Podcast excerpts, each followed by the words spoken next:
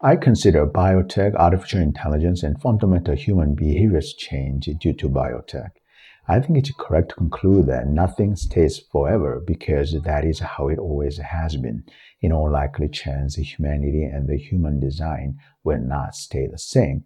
When I think about how the Homo sapiens, humanity started some 300,000 years ago as hunters and gatherers with not much language and a lot of ignorance, and compare the humans at the beginning of humanity to today's humans, I cannot help but realize that human genes, thinking, and ways of living constantly evolve and change. A quick advertisement before I continue on this topic you can invest in my startup company with as little as 100 US dollars for supporting advancing AI, robotics, biotech, and nuclear fusion powered outer space tech. Visit robocentric.com slash investors to invest in my startup. I have a multi-decade commitment to advancing the transhumanistic technologies. To learn more about my cause, check out my books, which are available at robocentric.com slash checkout, Amazon, Apple Books, Spotify, and other online audiobook retailers. Now, back to the main content. I live for advancing science, technology, and capitalism. I cannot help but work on developing my science on everything human. I'm compelled to advance transhumanism. I'm 100% convinced that God has created me to advance transhumanistic sciences, technologies, and capitalism in AI, robotics, human longevity, biotech, and nuclear fusion powered outer space tech. God willing, I will produce and share some of the most valuable and useful results in advancing transhumanistic science, technology, and capitalism. In my ensuing videos, I would like to focus on three transhumanistic topics that I'm particularly interested in currently. Path to realizing the human longevity biotech, AI scientists and engineers on Earth and in outer space, how intelligent can AI become really? Changes in fundamental human behaviors due to biotech.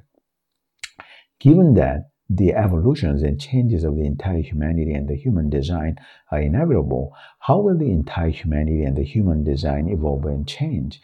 I would love to find the theoretically and experimentally scientifically verifiable answer to that question.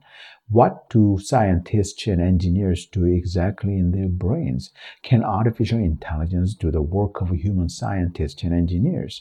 I strive to find my answers to those questions.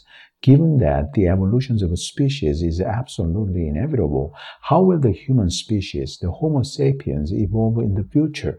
I strive to find my answers to those questions. How can I develop a science that precisely models and predicts how humans think and behave? God willing, I will complete and publish my science that specifies and predicts everything human down to the human body, organic, tissular, cellular, subcellular, molecular, atomic, and subatomic levels. Is a human nation, the sum of all the behavioral human genetic expressions of the past, present, and future in that nation?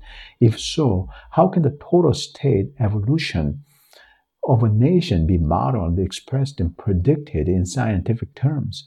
I strive to find the answer to that question.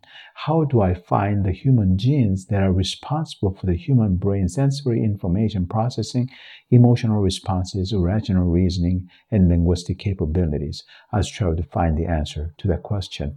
You can invest in my startup company with as little as 100 US dollars for supporting advancing AI, robotics, biotech, and nuclear fusion powered outer space tech. Visit robocentric.com slash investors to invest in my startup. My transhumanism books are available at robocentric.com slash checkout, Amazon, Apple Books, Spotify, Google Play Store, and other online audiobook retailers. I'm Alan Young. I'm a transhumanistic Asian American man. I work on advancing AI, robotics, human longevity biotech, and nuclear fusion powered outer space tech.